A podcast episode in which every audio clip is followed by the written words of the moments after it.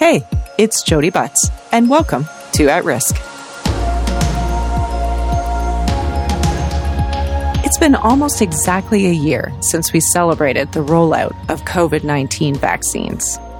On this podcast last December, we spoke with Helen Branswell about last mile vaccine challenges, under the impression that we could cautiously see the light at the end of the pandemic tunnel.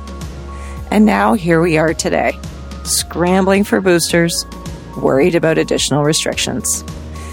To gain insights into the very latest science and policy responses, today I'm joined by Kai Kupferschmidt, contributing correspondent for Science magazine based in Berlin, Germany. Kai writes about infectious diseases, having received a diploma in molecular biomedicine from the University of Bonn, Germany. If you listen to any WHO briefing on the pandemic, you will hear Kai being called upon to ask a probing question. But for this episode, I got to ask the questions. Should we feel guilty about receiving a third dose of vaccine? Is trying to evade COVID 19 infection futile? What are the implications of the Omicron variant to the efficacy of therapeutics? It's hard to know all the answers. Fortunately, Kai is on the scene to help us through the morass of data, policy choices, and changing assumptions. Well, thank you for joining me, Kai, and welcome to At Risk. Thank you. It's a pleasure. So, are we all going to get infected with COVID 19? Is that what the advent of Omicron means for us? It's um, i think that's at least one very likely possibility at the moment. I mean in some ways if we go all the way back that's always been a likely possibility right? Um, very early on in the pandemic some researchers pointed out that the most likely end game would be that this virus becomes endemic and circulates um, just like other coronaviruses do in winter. And you know we get infected with those every year some of us and and get a mild cold and that's it. So what we're living through at the moment, of course, is this this pandemic phase that some of these viruses might also have caused when they first entered, um, you know, human populations.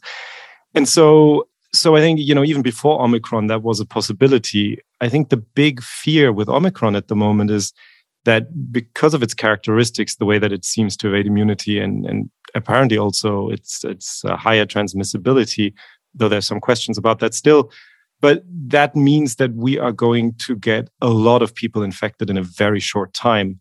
So, you know, a while back, the German health minister said that at the end of this winter, everyone would either be vaccinated, recovered, or have died. And I think at the time that wasn't really true. But I think with Omicron now, we are much closer to that reality because it just spreads so fast.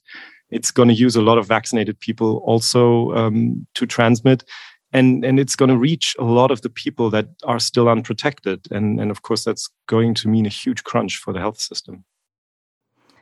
Now this may seem like an obvious question but just to make sure we fully explore it potentially everyone getting the virus doesn't mean resistance is futile though. No i think and i think one of the biggest problems i've had in the last two years in this pandemic in terms of the communications has just been that you know maybe it's our media system or maybe it's just the way that we work as humans but we're constantly drawn to these kind of dichotomies to these black and white pictures. And of course that's that's not at all um, helpful in this pandemic. So there is a lot of things we can do. I, the fact that we cannot get rid of this virus probably ever you know it's just in so many animals and humans at this point doesn't mean that we have to live with whatever it does in terms of uh, disease and death. We have averted a lot of deaths by developing vaccines very fast, by vaccinating a lot of people on this planet very fast, not equitably, um, which is a huge problem. But certainly a lot of lives have been saved. And, you know, this was always in the first year of the pandemic, this was always an argument when people were saying, well, you know, what's the point of just, you know, delaying people's infections or people's deaths. And that was never the case. You know, sometimes a death delayed is a death averted. And that's certainly what we've seen um, in this pandemic. And so with Omicron, again, um, I mean, you also have to realize that how many people go into ICUs at any given moment decides how well the, the, the health system can cope with anything else that's normally happening. So you get this kind of you know added mortality at some point because the health systems just can't cope. And then a lot of other people are also dying not just of the covid-19 but of other things. So that's also something that alone even if it was the same amount of, of deaths we would be talking about just stretching them out over time would still avert a lot of deaths right? So there's all of these very complicated things going on. But at the moment i would say the the, the basic message is that that omicron is probably the the fastest growing variant we've seen, probably the most transmissible. And it's coming at a very difficult time in Europe where we already have Delta waves. And there's a lot of debate at the moment, for instance, about whether it's milder or not. And that's again one of these things where people fall into these dichotomies. Um, just because it's milder doesn't mean it's it's it's not dangerous, and we don't know that it's milder yet. But even if it were, the truth is, if you get this much disease compressed in such a short time, then you know and you already have full hospitals in a lot of places in europe and there's not really anything that's benign. Someone pointed out on twitter just imagine you know if everybody got the flu you know in the same week in winter. Um, you know that would crash a lot of systems on, on our planet and and that's kind of the kind of worst case scenario we're looking at in terms of just a lot of people in a very short time being infected. Yeah so there's the systemic risks right to our hospital systems, and we for sure, you know, have those risks here in Ontario and across Canada. There's also risks to the uh, testing capacity. Uh, we we've experienced this before with, with COVID uh, here in Ontario, where our ability to keep up uh, with testing, you know, caused us to have an unclear data picture and and and all of the downstream risks that that, that come with that. But there's also an acute personal risk e- even if we're vaccinated if if i understand you know so that the early science you know coming out about uh, omicron um, doubly vaccinated people can still be uh, vectors, uh, can can pass on the virus to to other people. Do do I understand that correctly? Yeah, I think we have to distinguish between what we know fairly well and what we don't know yet, right? Um, certainly, the early data all points to the virus uh, Omicron variant being able to evade some immunity, but I think we have to be very careful about distinguishing um, protection from infection, protection from symptomatic disease, and protection from severe disease. Um, I would argue that the data that's come in so far does make it pretty clear that we're going to see a big drop in protection from infection. So you're right. We, we are going to see a lot of people probably be vectors, even though they are vaccinated. That seems pretty clear from the data. I think the big question mark is really will will the um, protection hold up against uh, severe disease, and how well will it hold up? And I'm much more hopeful there. So it's almost to the day, the one year anniversary uh, of vaccines rolling out uh, here in Canada and many other parts of the world uh, as well. And a lot of people are noting it's a bittersweet anniversary. Um, how are you thinking about the arrival of Omicron in the context of uh, the pandemic? Oof, that's a, a, big question. Um, you know, I I just finished writing a piece for Science because um, last year around this time, Science named named the vaccines against COVID nineteen uh, the breakthrough of the year. Right, we do that every year that we kind of choose something and and I just wrote a piece for Science, kind of looking at the last year and how we've how we've lo- used these amazing tools in in the last year, and and I think that's the way that I look at Omicron is really that all the all the gaps that we've allowed um, you know to to persist over the last year, all the little things where we didn't push harder to reach everybody with vaccines to roll them out more equitably across the globe to try and have more manufacturing capacity even than what we had. I think all of those gaps are kind of now the ones that Omicron is exploiting. I mean, we would be looking at a very different picture if um, you know if all the most vulnerable people in the world, for instance, um, were vaccinated. Of course, even then this would be complicated. I mean, we can see in Denmark, which has a huge vaccine, vaccination rate, we can see that even there, this is going to lead to a lot of problems. But we we could certainly be in a much better position at this time, I think. And and it goes back to what's been the problem in this pandemic again and again. That that really, as soon as it lets up a little bit, people let down their guards. It's I, I said once on Twitter, I think that you know we always talk about this cycle of panic and neglect, and what we normally mean is you know a health crisis comes and then everybody panics and then uh, you know and then once it's gone people forget about it. I feel like now we're in a cycle of panic and neglect within the same pandemic. I mean literally in summer everybody starts behaving as if there wasn't a problem. And then in winter we're surprised that the virus comes back and and the things that we you know haven't done um, create problems. Yes it, it's a real challenge to try and think about this the pandemic challenge in the best way possible. You know, in the beginning I think we talked about, you know, getting back to normal. And then we were like, okay, well this pandemic has now lasted long enough that um, we shouldn't really be thinking about normal. We we've changed, and and some of these changes have been good, and some of them ha- have been bad. But but we're probably never going to go back to to what was uh, exactly. So then some people are like, no, we're going to build back better. We're going to chase better. We can, we can learn some of the hard lessons of this pandemic and, and try and invest in a, in a world that, that, that is even better than, than the one we had prior to, to the arrival of, of this virus. And there's a part of me, while, while I love long-term goal setting and what, what, what that allows us you know, we can make better long-term decisions against that goal. There's a part of me that's, I fear it because I just keep thinking we we keep looking past the virus when really mm, this is a pretty wily contagion. And I think we just kind of have to keep our focus there until we get to a place where, where truly we have low level endemic levels of this virus. I, I, think I think we fall a little bit a little bit of a victim of, of just wanting to get past it and, and not maybe doing all the work we need to do to get there.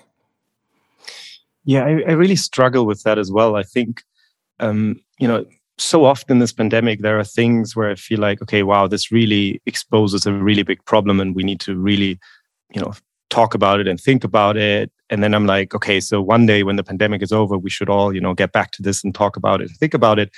And and I think uh, I'm just realizing that that that's just not going to happen. I mean, um, you know, by the time this is over, people are just going to want to move on and forget about it. I think many of them. So I think, you know, there's really no way around talking about some of these issues now. And, and that I think that goes towards this idea of building back better. Um, it's, it's, it's just too much to do at the moment. I think. I mean, you know, it's that that sense that I get from a lot of scientists and that I sometimes feel as a journalist is that it's just it's just too much. It's just impossible um, to keep track of everything and do everything we should be doing.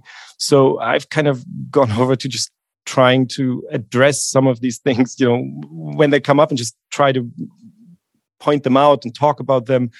Um, I think I think there has to be on the political level, there has to be a sense of, okay, this has exposed weaknesses that we need to address. But I worry that that in the end, we're not going to address them, or we're not going to address the right ones, or we're not going to address them in the right way.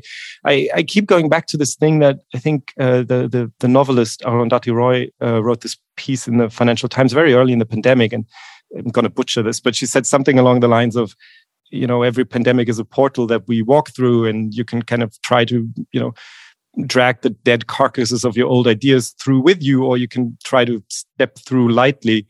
And and I think maybe that's a way of looking at it. Um, you know, not so much being concerned about how to build back better, but rather letting go of baggage um, that that this pandemic has maybe maybe shown is you know is holding us back.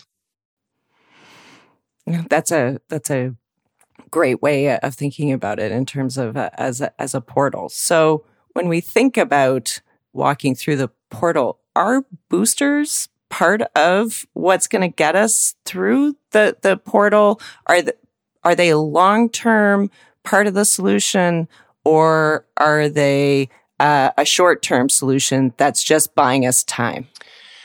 Yeah, I'm going to go with I don't know, which is uh, my my go-to answer these days. I so I think boosters are really complicated because um, obviously we have seen that immunity wanes. We have seen that boosters help push it up again. Um, and the question, of course, is okay. You know, does a third, you know, does one booster kind of a third dose? Does that then give you longer lasting immunity, or does that wane at the same pace again and then you need another booster and another booster so there are some questions about that i think that just scientifically we haven't really answered yet uh, the other thing is that we keep um, we keep looking here at um, protection from symptomatic disease. And i don't think we really know how much protection from severe disease wanes yet. That seems to hold up pretty well. And so we get into this issue of, of, of equity as well, because what we're doing at the moment is that we're protecting some of the best protected people even more, while there's still a lot of people in the world who have absolutely no protection. Um, so if if we think of these vaccines, and I think we we probably made a lot of mistakes in how we communicated about these vaccines early on. I mean, when I say we, partly, you know, that, that's more an issue for the um, for for health services and, and and scientists and public health experts. But I, I do think if we had thought of these vaccines from early on as really being about avoiding the worst outcomes from an infection, then maybe you know the waning and the reinfections wouldn't have been quite such a big deal and we could have concentrated a little bit more on trying to get that level of protection to everyone in the world or to those who most need it. Um, but but instead i think there was a sense, particularly in the richer countries, that these vaccines were our ticket out of the pandemic because if we gave them to enough people, if we vaccinated enough people, then maybe we'd reach a herd immunity threshold and, and the virus would stop circulating. Um, I think in retrospect, it was quite clear that, you know, fairly early on that that probably wasn't going to happen. But that's led to, to this this two track pandemic at the moment in a way that we're seeing. It's partly about the fact that we don't want to do the other things that we have to do to maybe drive down transmission. You know, WHO has consistently said it's not vaccines alone, it's vaccines plus. But I think there was a sense, um, you know, that maybe we can do it just with the vaccines. And that's led to a lot of problems, I think. Yes. So thank you for bringing up uh, the matter of vaccine equity. So boosters are about to roll out in Ontario uh, starting in January for anyone more than 18 years of age. Should we be feeling guilty here in Ontario to take advantage of this eligibility? Like, like, how should we be thinking about this as, as, you know, humans on this planet who suddenly, you know, have this opportunity to take a vaccine uh, or a third dose of a vaccine? I, you know, I don't think we should feel guilty. I think we should feel privileged and we should be aware of where that privilege comes from.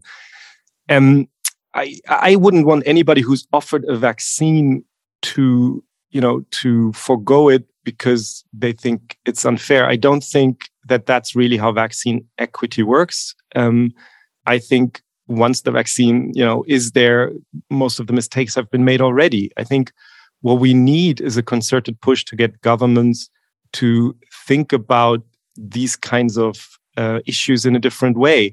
I mean, what happened with COVAX, um, so the, the initiative that the WHO and others set up to try and make the vaccine rollout a bit more equitable, what happened there was really that the rich countries were promising money to COVAX, but were at the same time, or before they were actually giving the money, they were buying up the vaccine supplies. And so in the end, COVAX had the money to buy vaccines, but there just wasn't any vaccine to buy anymore. And I think it's it's at that level, you know, when we talk about vaccines and how we think about them, you know, how how do we deal with something that's really a global public good? How do we deal with that? That's that's where we should be focusing. And so I think, you know, get that vaccine if it's offered to you and and maybe do your part to to advocate for for things um, you know going differently on on the level of your government for instance i i don't think that that guilt is really um, you know it, it, i mean in the end it also doesn't help anyone i think. I'm a bit more solution oriented maybe but I, I just think you know you can do some good by getting that vaccine uh, yourself and your community and at the same time i think you know realize that privilege and and and do something about it I think that's a fantastic response. Um, so thank you for for that. So, uh, in addition to actually living up to to kind of COVAX uh, commitments, um, what what is needed? What are your thoughts on on what is needed to improve uh, vaccine equity around the world? I struggle with that because it's um, because there are so many levels to it. I I sat down with Bill Gates a few weeks ago when he was in Berlin, and and you know, and I asked him, shouldn't we have, you know, waived the patent rights, for instance? I mean, the um, that has been on the table for more than a year at the World Trade Organization, um, and and he was adamant that that wouldn't have changed anything. And I, I sometimes feel maybe that is one of those those old ideas um, that we need to think about letting go of this idea that you know that that you can solve everything um, or, the, or that innovation in the in the private market is the biggest thing that we need to protect. I mean, I think there are situations where where things are different. Um, in the end, I'm not sure how we really get there because, of course, there are always going to be governments that have an interest in keeping, you know, the power structures the way they are, and and there are you know, very powerful corporate interests, of course. I mean, you know, there are billions of dollars being made with these vaccines. I I think there must be a way to do it better, and I do have some hope that if we set something like COVAX up now for the next pandemic, if it's there when the next pandemic starts, that maybe the situation is a little bit different. I think it was always difficult to to build that ship while you're while you're at sea and and so you you had these you know these difficulties really in, in, in building the structure and then the vaccine is already um, already bought up. So i think there might be there might be some way of getting governments to agree to to do it differently next time. Of course that doesn't mean that that that's going to happen. I think really in the long run the one thing that's really going to change the picture is just to build up the capacity in a lot of places for them to manufacture their own vaccine. I mean, we did see what happened in India, for instance, when India was going through its terrible wave. And, and it was producing a lot of the AstraZeneca vaccine that was um, that was supposed to go to COVAX, and the government decided that they wouldn't export any of that because they needed it themselves. And so, you know, I don't think you can ever rule that out. And one of the suggestions that Jeremy Farrar, for instance, the, the, head of the Wellcome Trust, has made is to put more vaccine um, factories in in small countries with small populations, like you know Rwanda or Finland, because they they will be able to satisfy their own needs very fast, and then maybe that already takes care of something. I think of it more in a regional sense. I think we just need the capacity in Europe, in Africa, in South America, in Asia, and then you know these I think you can, it's more likely that countries in one region are going to get together and, and, and be able to, to decide how to share those vaccines. But really, we need to build up the capacity around the world. And there's, there are some encouraging signs that, that we actually do have the ability to build that capacity. I just think it's going to take longer, sadly, than, than this pandemic.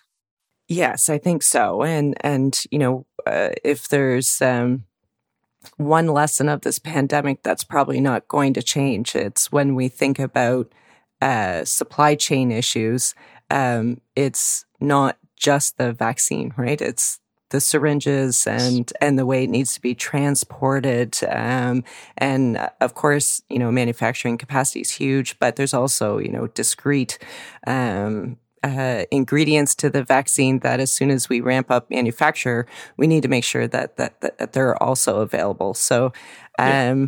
it's uh, it, it, it's not that I don't think um, thinking about how we create science isn't important and and and you know it's a very difficult question to answer about whether capital markets are the perfect solution for for producing these innovations but it's way more complicated than just IP or no IP. I, I agree. And you know, when this when this topic came up in the beginning, I, I, was actually fairly skeptical. I always felt like the IP should probably waived. It probably wouldn't do much of a difference, but at least that would be one tiny roadblock that's out of the way, and we could concentrate on stuff that's maybe more important. But given how long this pandemic has gone on, I'm I'm not so sure anymore. But but certainly it's it is about much much more than just that. And um, yeah, and and I think this is an extraordinary situation. Um, let's hope that we don't get into a similar situation again you know after this pandemic ends very soon. But to be honest uh, if you look at the, the, the drivers of zoonotic spillover and and just what we're seeing um, we are likely to get into it again. And so it is worth thinking about.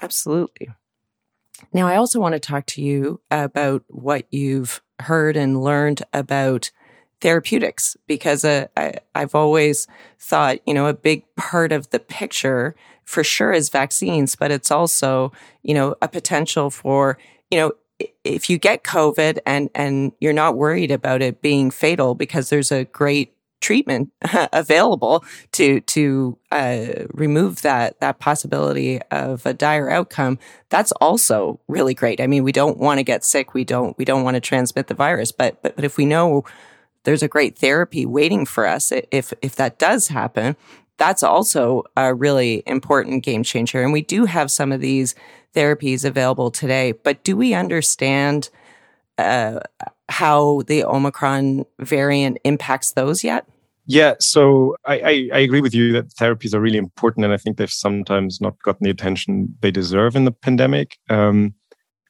I think the the basic problem with that has always been if you get people who are hospitalized and already quite sick, then a lot of drugs don't do much. If you have drugs that can, you know, keep people from progressing to severe disease, then um, if you give it early, then of course you can do more. But then you have to give it to a lot of people because you're not sure which ones of those are going to progress, right? So that's kind of always been the difficulty there we have very good um, monoclonal antibody therapies now. Um, so there's different ones, and sadly, those are the ones that that Omicron is really impacting a lot. So the preliminary data that we've seen is that that really a lot of the treatments that have been used so far are almost almost useless now. And that's simply because if you think about it, monoclonal antibody is usually one or two very specific antibodies. So they bind to a very specific site on the virus. And in a variant like Omicron, which has a lot of mutations, which, which has changed a lot, there's a high likelihood that that, that particular site has changed. And, and that's just what we see. It has just, through its mutations, it's knocked out a lot of the monoclonal antibody therapies that were being used. Um, and they had really good efficacy. I mean, some of them had more than you know 80% reduction in your risk of progressing um, to to severe disease. So, so that's a real concern. And, and then on the other hand, we have antivirals. The picture is still complicated. Healthcare workers are our front line of defense, but health journalists play such a critically important communication role as we move through uh, the pandemic. Um, you know, as a, as a journalist, how do you feel your profession has held up uh, under the the weight of this pandemic? And is there anyone who you might recommend, in addition to yourself, uh, for for folks to follow uh, here in Canada to to get a sense of what's happening with the virus globally? It, it's kind of hard to judge. I mean, one of the one of the first casualties of these two years of pandemic was you know reading a lot. So i'm just not managing i mean reading a lot that's not scientific preprints really um, or government reports. Um, there are a few journalists that i uh, trust a lot. Helen branswell is certainly top of the list. Um, and and it's really reporters who've already covered infectious diseases. I mean science journalists is still a very broad area in a way but there are a few of us that have covered infectious diseases for a long time. My colleague Jon Cohen at, at uh, Science has covered HIV for for decades. Um, I have a colleague here in Berlin, Gretchen Vogel, also at Science. Um, there's Ewan Callaway at Nature, Amy Maxmen at Nature, um, Andre Picard uh, in in Canada. So there are quite a few people, I think, who are really trying to keep up with this. It is impossible to keep up with all the aspects of it. Like, I mean, like your question about therapies. There, you know, there were phases of this pandemic when I was writing about therapies and all I knew was COVID-19 therapies. At the moment, it's all Omicron. you, you have to, you know, um, you have to kind of concentrate on certain aspects of the pandemic. It's, it's just become too big.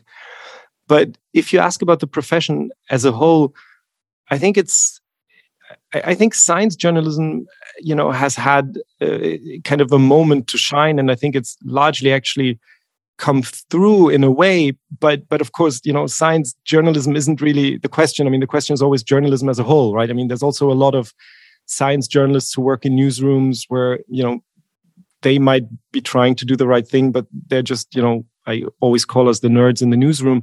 I mean they're just one person and and often not the most powerful in the newsroom.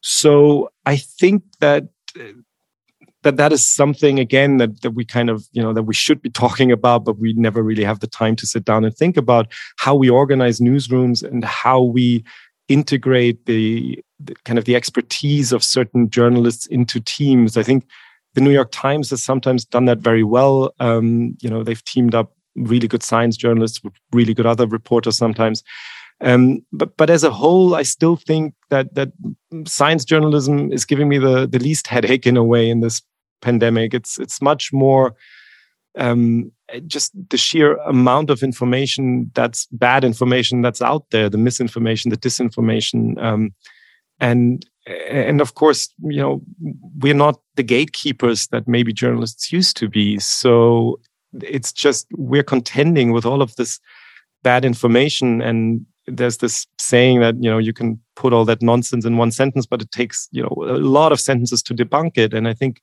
that's really something that that we're struggling with. I mean, just the sheer amount of bad information, you can't really counter it point by point. It's it's just impossible. And and so I think I think much more about how we structure our information ecosystem. I mean, at the moment it's really structured by, you know, algorithms designed by a few companies to maximize engagement and not veracity, for instance, of information. And so I think, like a lot of the problems in this pandemic, it, it comes down in the end to systemic questions. Um, they they don't make for very sexy stories often, but they are the really crucial parts, I think. And and that's the stuff we have to change if we want, you know, if we want the quality of information to change. I mean, you can train the best science journalists and put more good science journalists in more media outlets but that's not going to change the overall picture that that that you know arrives in people's um, social media feed. I think. Yes, um, you know we've had all these problems, but for sure the pandemic has brought them into to relief, right? Um, and uh, there just aren't any simple solutions. Sometimes, you know, and maybe just to bring the conversation a little bit more full circle, I think that's why we so rapidly fell in love with, with vaccines. It, it just seemed like, you know, uh, a, a, much more simple solution to something that was just, you know, grossly complex. yeah, I think, I think that's exactly right. I think we love these and, you know, I, I, I know that from myself, it's, it's very easy to, you know, to fall for these easy answers and, and, and put your hope in them. Um, and then I think partly what we're seeing at the moment is what happens when that hope then is, is, is turns to disappointment and that creates all kinds of other problems so um, I think I think we probably should have communicated much more carefully about that or thought more about that early on. But um, but it is what it is at the moment, and you know there are going to be other vaccines. There's going to be second generation vaccines. Hopefully, one day there'll be you know a pan coronavirus vaccine that protects us against a lot of different coronaviruses, all of them. Um, so, I mean, the science doesn't stop here. And I was talking um, to someone at COVAX a few days ago, and he told me that really these vaccines for him were always kind of the the immediate band aid. They were like the first generation vaccines to reduce deaths, but um, clearly they're not they're not the end of the road. And maybe you know maybe at the end of next year you'll have another conversation uh, about the excitement of a better new vaccine being rolled out. I I don't think that's um, that's impossible. Mm, I think that's right. I think that's right. You're you're living in Berlin, and and one of the you know great passages, I guess, in, in politics um, is the stepping down of uh, Angela Merkel as as chancellor. You know, I was reading this this piece that that argued her her civility was perhaps her greatest legacy, and when I finished reading it, I was like, hmm, is that a backhanded compliment? Is that, you know, a little bit passive aggressive or, or, or is that right? So I, I knew I was going to be speaking with you. So I want to ask you, uh, as someone living in Germany who, who watched the transition of power, uh, what, what do you think uh, of Merkel's leadership and what might her legacy be? It's a really interesting thought. I, I think it's, um, I can see that there's some truth in that. I, um, you know, I mean, a lot of the criticism of Angela Merkel here in Germany has always been that she, you know, she gives people that kind of feeling that um, that the country is in safe hands and they can turn away, and that by that she's basically actually getting people to tune out of politics in a way. Um, I always found that a little bit weird. I, I do think um, I mean, she is the first female chancellor we've had in Germany, and and her style, I think, is also marked by the fact that she is not, you know, one of those uh, little testosterone-driven um, political machines. She she just has a different style that that I think um, really really helped Germany in a lot of ways, and really helped her. You know, um, I think have influence sometimes in um, also in international negotiations, but to me, to me, if I mean, it, it's interesting because if you look across the globe, also you do get the feeling that the countries that are being um, run by women are generally doing better in this pandemic. I mean, that's a very, you know, that's one data point. I'm not sure. I'm not sure how how well it stands up to critical analysis, but it just, I do think there's something in these hyper polarized times um, to be said for for governing in, in a way that that doesn't deepen those divides. And I think if if Germany had been, you know, governed for the last 16 years by by someone more like Gerhard Schröder, um, that maybe we'd be even more polarized. And and so I, yeah, I I do think that that we we need much more civility actually in politics. I do think that that a lot of what people decry these days is you know is, is really about norms that that have been broken that, that aren't really you know laws they're just norms that used to be there and I, and I think that they probably helped us um, structure conversations a little bit differently so I mean, again, in the end, of course, in our social media driven age, that that's that's hard to do, I think. But she certainly um, managed that. Um, I'll be honest, I've never voted for her. She's not, um, she's not, um, you know, she's um, the Conservative Party isn't necessarily who I would vote for, but I've always felt well represented by her. Um, I mean, you know, I because I work for an American magazine, I've met a lot of um, Americans over the last years, and you know sometimes the conversations would start with them apologizing for Trump. Um, I, you know, I, I certainly never had the feeling um, that someone needed to apologize for Angela Merkel. That that that at least um, is something.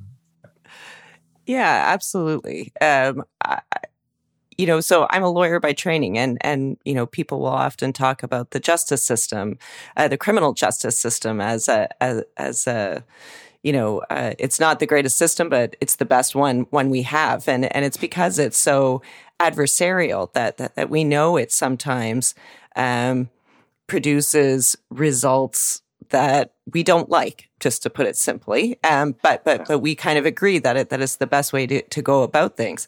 But then to kind of see that translated into politics, this like very adversarial approach to to governing and to trying to get things done. You're like, guys, nobody thinks it's a great system for, for justice. Why are we now porting it over to, to, to our political systems to, to try and generate good policy outcomes for, for a broad range of people? It, it, it kind of, you know, it, it, it, makes you, you shake your head. Um, and I, I've always taken comfort in, in Merkel's leadership because, you know, the thing that, that kind of haunts a political watcher is is that you think oh well you know if the system encourages this behavior you know, it may not be possible for, for a leader to, to break out of it. But I think I think he can point to the example of, of Angela Merkel and say whether whether you like her policies or, or not, um, she didn't use polarization as a, as a tool and that the system isn't so um, inescapable that it's your only choice as a political leader in today's age. Yeah, and I, find it interesting because she has become the, the measuring stick uh, in Germany, really, um, for you know for chancellor. So, um, I mean, the new chancellor Olaf Scholz from the Social Democratic Party, um, there's kind of a wide consensus that the reason he won was that people and, and he ran pretty unashamedly, you know, as the person most like Angela Merkel in a way, um, which which which was really interesting to see. He even had a, you know, a poster that that basically, I mean, in Germany there's a different word for a female chancellor and a male chancellor, and the the poster was basically saying he can do female chancellor. That so there's you know. Um, there's just this this sense that that Germans really really like that style, and it's very unassuming. Um, I do get some of the criticism about it, you know, maybe turning people off because it's you know i mean there's there are moments when you have to i think engage with people and and maybe speak emotionally but but i do also feel that certainly um, a few years ago when when when we had the discussions about a lot of refugees um, coming to Europe, she she did manage to do that a little bit more, and she found her voice maybe there, and certainly in the pandemic, she as a as a trained scientist, you could tell that that she was passionate about some of these things. Well, thank you for for for your reflections. Before I let you go, I just wanted to ask. So you you too are are a trained scientist in addition to being a journalist. Has the pandemic changed how you think about risk? Has the pandemic changed how I think about risk? That's a good question. I've never really thought about that. I I mean, you know, as a science journalist, I've written so much about uncertainty and risk, and and I think I have a you know fairly good sense of how I think about it. I think what's changed is how I think how society deals with it when risk is unequally distributed.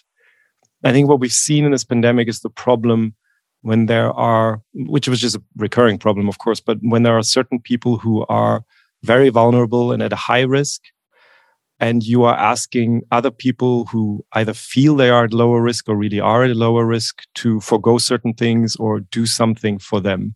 It's, it's really a question about um, you know societal coherence. I think a sense of, of, of community in a way, and and I think the, the, the differentials in, in the risk with this disease according to age and other things have really really shown how um, how brittle that is in a way. Um, I think that's that's what's changed the most, and I think you know when I if I ever get a chance, I mean, one of the things I really want to think about is is what I think I've learned about society and how to you know how we can do better. Um, I've seen a lot of things that clearly you know we need to do better but it's so much harder to to know how to do better. Um, and and I think you know in the end also that's that that's a question for for people who maybe don't have a background in molecular biomedicine, but in you know sociology and, and psychology and, and other sciences. Well, Kai, I've been super grateful for your journalism through throughout the pandemic, and I really appreciate you making time to speak with me today. And I'm sure all of our listeners will, you know, probably feel a bit more grounded into how to meet uh, the challenges of this particular time. So, thank you so much. Thank you so much. Really was a pleasure. Hi there. This is our last episode of At Risk for the year 2021. And I want to thank you all for tuning in and for giving me the opportunity to have these conversations. Your feedback is welcome and appreciated, so please rate and review the show on iTunes.